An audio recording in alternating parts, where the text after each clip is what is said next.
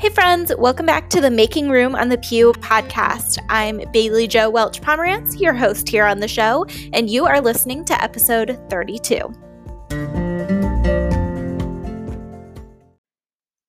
Today on the show, we have my new friend, Sarah Beth Kaplan. Sarah Beth is an author of several books, including Confessions of a Prodigal Daughter, which was an Amazon bestseller. So definitely go check that out. Confessions of a Prodigal Daughter.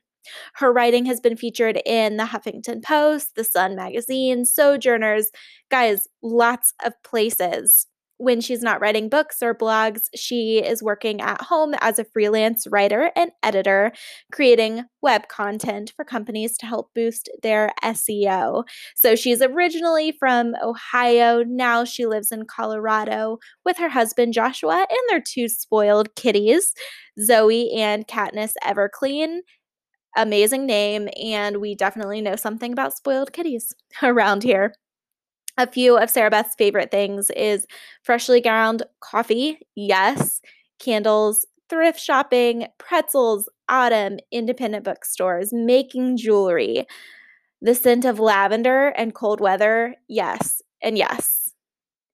So, we today are talking all about how Sarah Beth is ethnically Jewish but she identifies as Christian. So we talk about how that's sometimes complicated. Um, questions that people ask her a lot, sometimes dumb questions.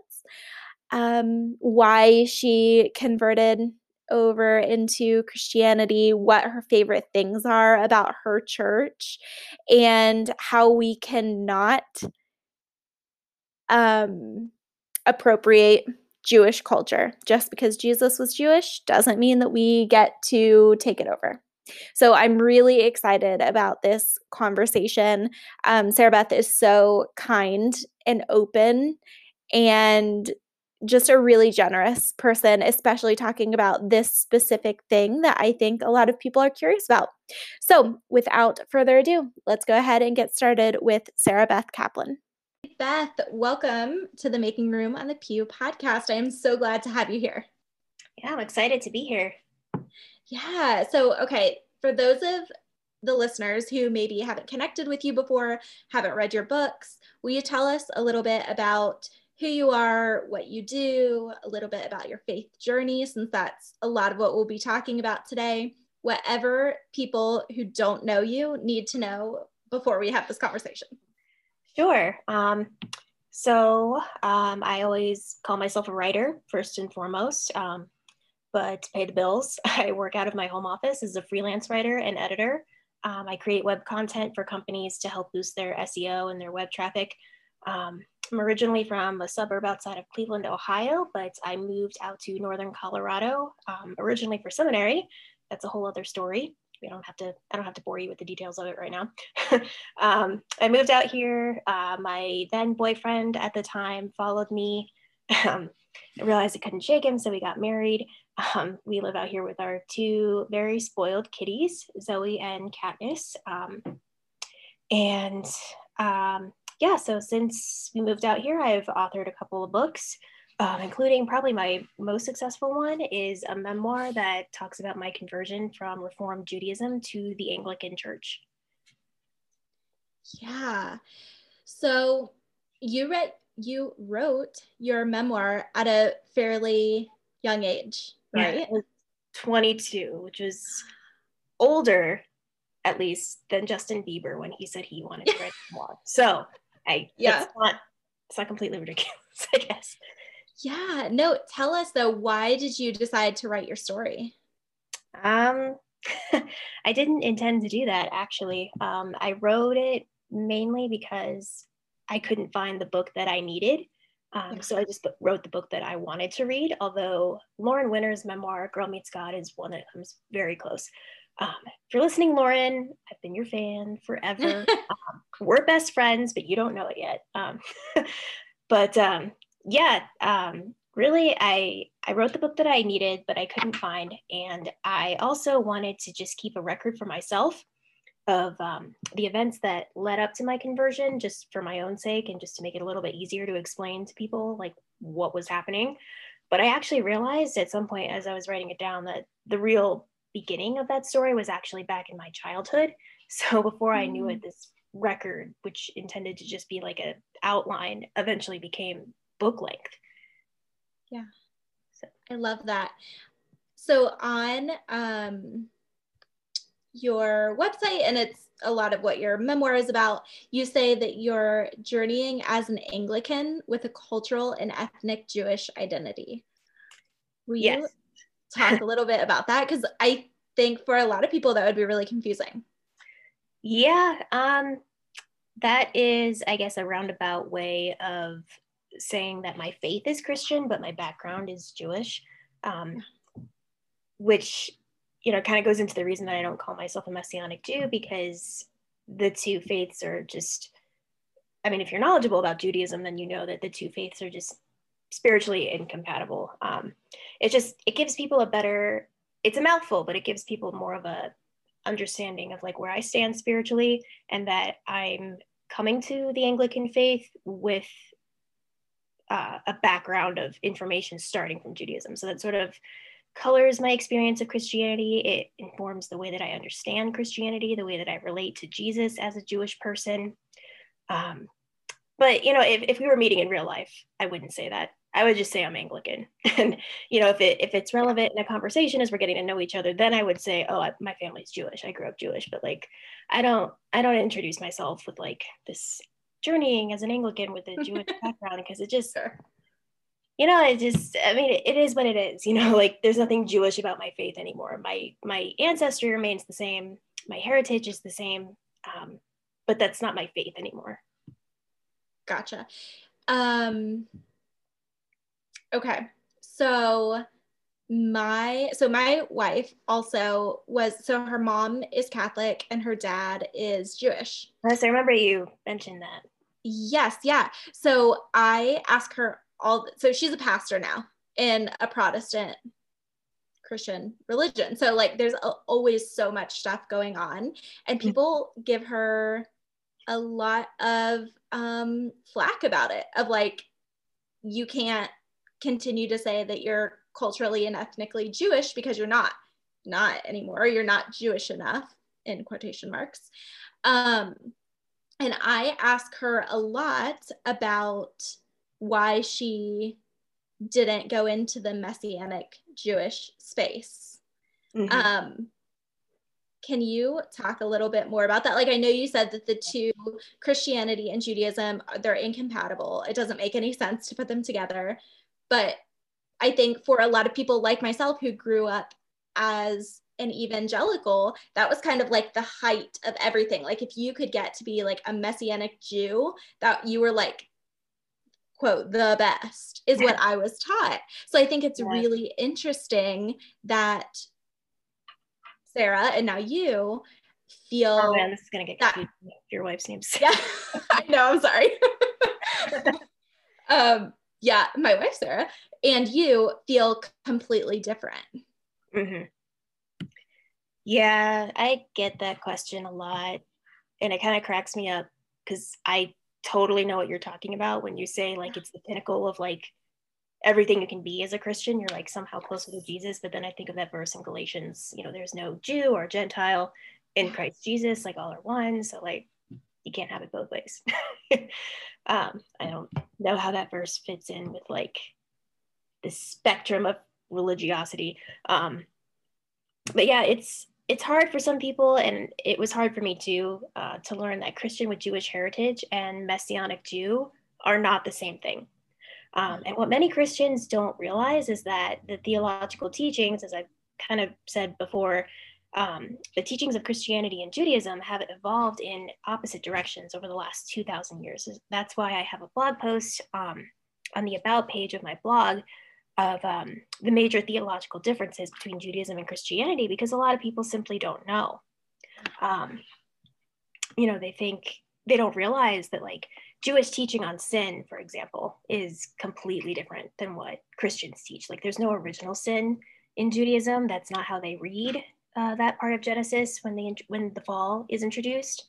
Mm-hmm. Um, the Messiah can't be both God and man. There's just there's just so many things. Like there's similarities, of course, but like the core doctrines that make Judaism Judaism, that make Jude- that make Christianity Christianity. You know, those are where you kind of get into some sticky territory trying to reconcile them.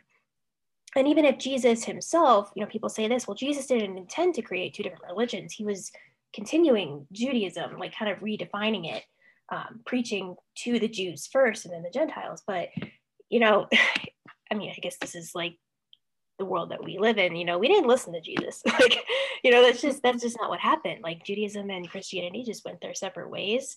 Um, they still have the common origins in abraham. They share scriptures. Um, but messianic judaism i've noticed from just what i've studied from talking to messianic jews that i've met both in person and online and through visiting messianic i call them churchagogues. Um, you know they they actually have like politically and spiritually they have more in common with evangelicals than with traditional judaism. Um, a lot of messianic jews like they were very much pro-trump. Um, they have like a lot of american flags in their sanctuaries. Um, you know just things that like are virtually unthinkable in a jewish space. Um, yeah. and i also i think it's also important to point out that every single Jew that I know, from my family to some of my closest Jewish friends from childhood, they consider Messianic Judaism to be basically Christianity in Jewish cosplay.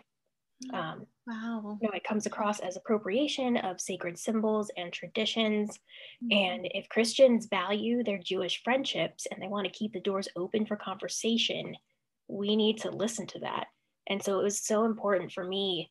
You know, I'd already alienated people. I completely blindsided them by like saying, you know, converting to Christianity, which is like such a huge slap in the face.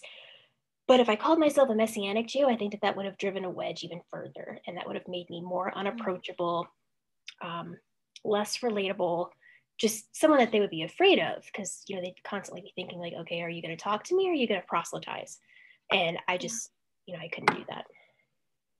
Yeah. Why did you? Why did you convert? I'm sure that's a, that's a story. I'm sure, not just yeah. an answer. But I'd love to hear a little bit more about that. Yeah, um, I guess the short answer is that it's it's in, it's the incarnation. It's God in the flesh. Uh, a totally heretical concept in Judaism, if there ever was one. Jews are not really that mm-hmm. strict when it comes to like dogma and doctrine and stuff, but like certain things, like who the Messiah is, what God is or is not, and God can't be a man. Like, mm. you know, he mm. just can't. Um, and of course, that was like the one thing that I wanted because I wanted something tangible. I loved the idea of God in a body, um, like bodies that know sweat and pain and exhaustion, not just this like far off being in us in the sky who's watching us. Um, God is deliberately not defined in with physical traits in Judaism, which I mean is part of a sacred mystery there's a place for that certainly, but um, it was not the need that I had growing up. So um, there was that. Um, learning about saints. I don't. I still don't know. I guess I could blame my Catholic friends because most of my friends were Catholic growing up. But I was obsessed learning about Joan of Arc um, and other medieval saints. Um, you know, the girls my age, they were like reading Babysitter's Club and American Girl series, and I'm totally dating myself by saying that. Um, Same. totally outing myself as a 90s um, but you know, I was reading about saints and martyrs, and yeah, my poor parents are like scratching their heads, like, where did this kid come from? We have no idea, but that's what I was interested in. So yeah. it's not surprising, really. yeah, right. Um, I I love that. The the one of the things for you was a tangible, um, accessible God. Um, I love that. I think that I have had my own um, in my faith journey times of like, why am I still here? Like, why am I still a Christian? Mm-hmm. And I heard Rachel Held Evans say once that she was still here because Jesus was the one story she was willing to be wrong about. Yeah. And I was like, yes, that's exactly it. Is that I am willing to be wrong about this one thing. Mm-hmm. Yeah, I love that. I love how you you put that. Um, that was beautiful. Um, I had somewhere I was going and then I just lost my train of thought. Um,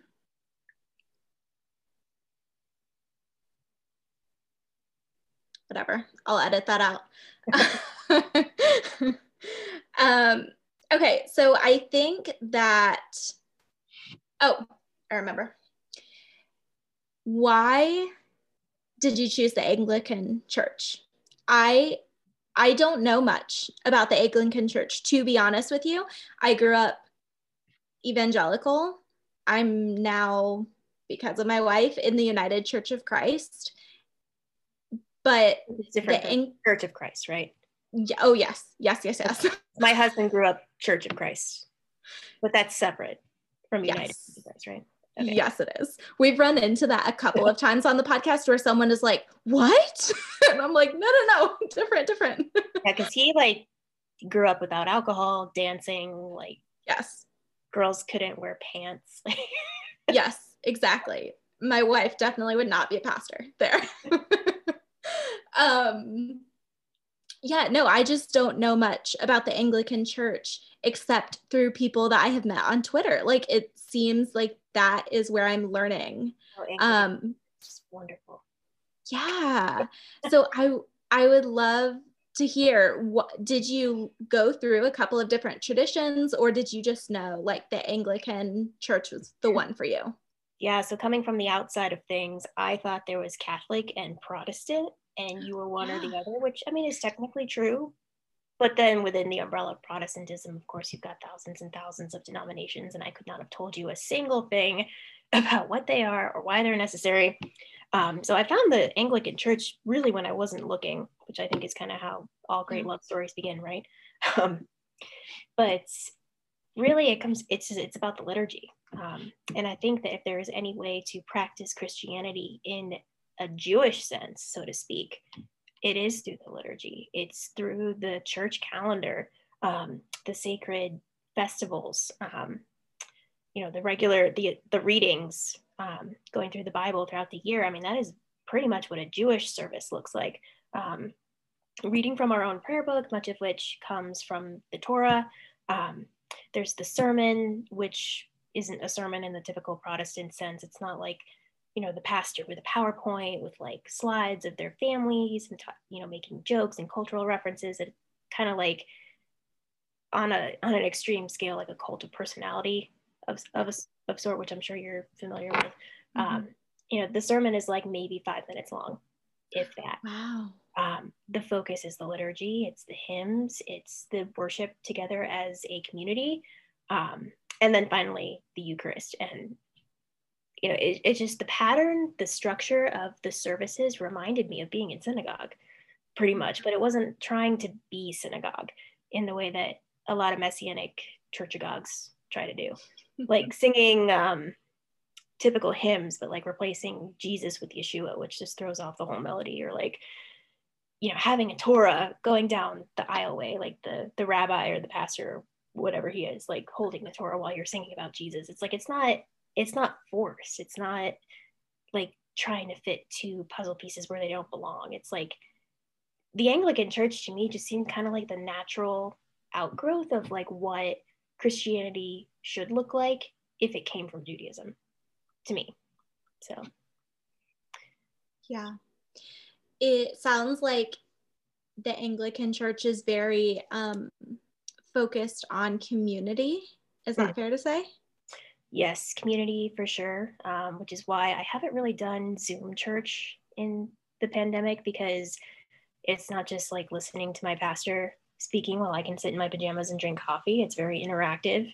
It requires standing and sitting and call and response. So like when you're just sitting there in your living room by yourself and you know your your priest says like you know God be with you and you say by yourself and also with you. It's like it's not the same and it just feels weird and my husband's in the kitchen just staring like what are you doing he's not an anglican yeah. so you know it just i haven't been able to connect with it um, by myself. So yeah missing that community like that's been that's been pretty hard. And that's one of the things that i i miss the most in this pandemic life that we have.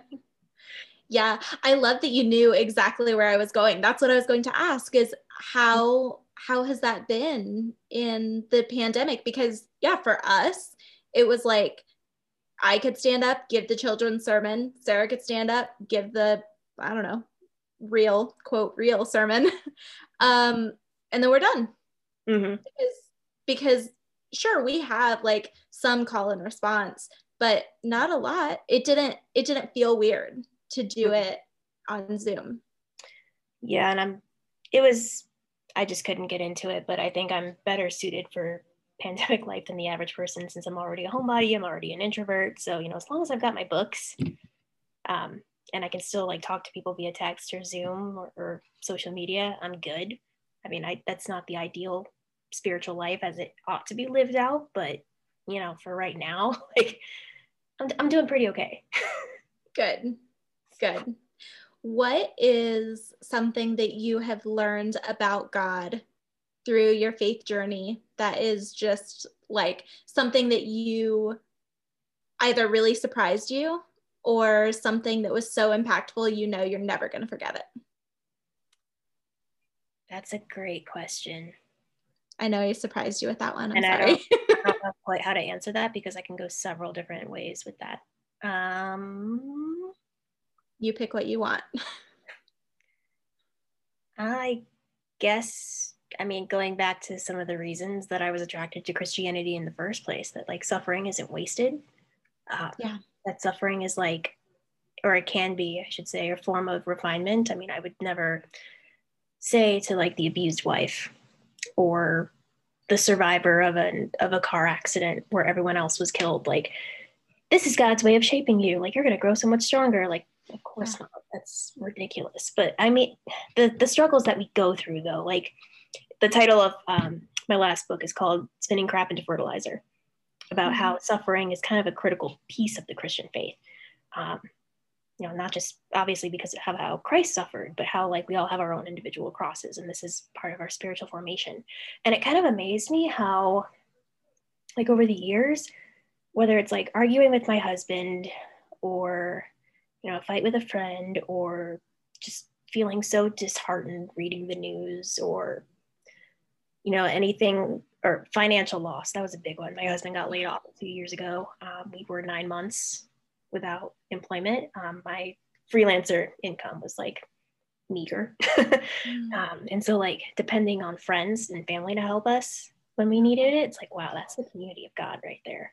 Yeah. Like, you know, that's a form of godly provision. That's a form of like that pain, that uncertainty being used to show me what's important, um, you know, to, you know, show me that I can find joy in all circumstances, as Paul wrote about when he was in chains in prison. Like it's not dependent on your circumstances. And that still, that still blows me away to think about that. And it's something I'm thankful for now that we're stable again. Wouldn't have been thankful back then, but that God can use those things to teach me things and not so I can be hashtag blessed with like a better job and a yacht and a bigger house, but like with the lessons I'm, I can take with me through life. And because I lived through those things, I am, I can handle whatever else you know, life is going to throw at me because my foundation is secure. Yes. Yeah. It's like that idea of nothing is wasted, right? Mm-hmm. Bad things can happen but God somehow, in my experience too, uses somehow redeems that. Which I, I think he uses, but different than saying everything happens for a reason. Yes. like this happened, like A happened, so B can happen. But like, oh, A happened. Well, let's use scraps of that to make B happen, kind of thing. exactly. Yep. Yep. Rather, God redeems all things. Mm-hmm. Yeah, I love that. Okay, as we wrap up here, is there anything you want to say that we didn't say? Or do you mm-hmm. want to tell everybody where to find you? Yes. Um, I guess we could do both. um, yeah, go for it. So, a lot of my writing talks about the intersection of Christianity and Judaism and what mm-hmm. Christians mm-hmm. should know about Judaism. So, if there's anything that I would want to part with for today, I would say make sure you're getting your information from Jewish sources. A lot of Christians learn about Judaism in church from Gentile pastors um, or other Messianic Jews whose understanding of Judaism is shaped by Christianity. So, like, they're teaching about Judaism as it's like Christianity, the prequel, not like Judaism on its own terms as a thriving independent faith. Um, so, yeah, I have a list of resources on my blog about some really great resources like written by Jews for Christians. Um, that's on the homepage of my website, sbethkaplan.com. Um, and then through there, uh, there's all my social media handles, all the same handle, sbeth kaplan, Twitter, Instagram, um, Facebook, all that. So, yeah, awesome. And we will link all of that in the show notes too. All right. Beth, thank you so much for being yeah, on the show. Yeah, that was, this is great. I think that a lot of people are going to learn a lot of things from this conversation and hopefully continue to learn, um, especially people who are Christians who need to do a little bit extra work around being um, inclusive and not anti Semitic, which I think can get really tricky for a lot of people if you just don't know. So, thank you. For sure.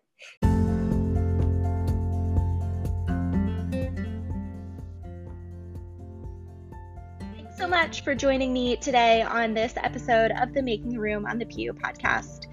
As always, you can find me on social media at Bailey Joe Welch and online at my website, baileyjoewelchpomerantz.com. And yes, I will link that in the show notes because I know Pomerantz can get a little tricky to spell. If you enjoyed this episode, don't forget to subscribe so you are notified every time a new episode comes out. And if you wouldn't mind taking just a few seconds to rate and review on iTunes, it would really mean a lot to me.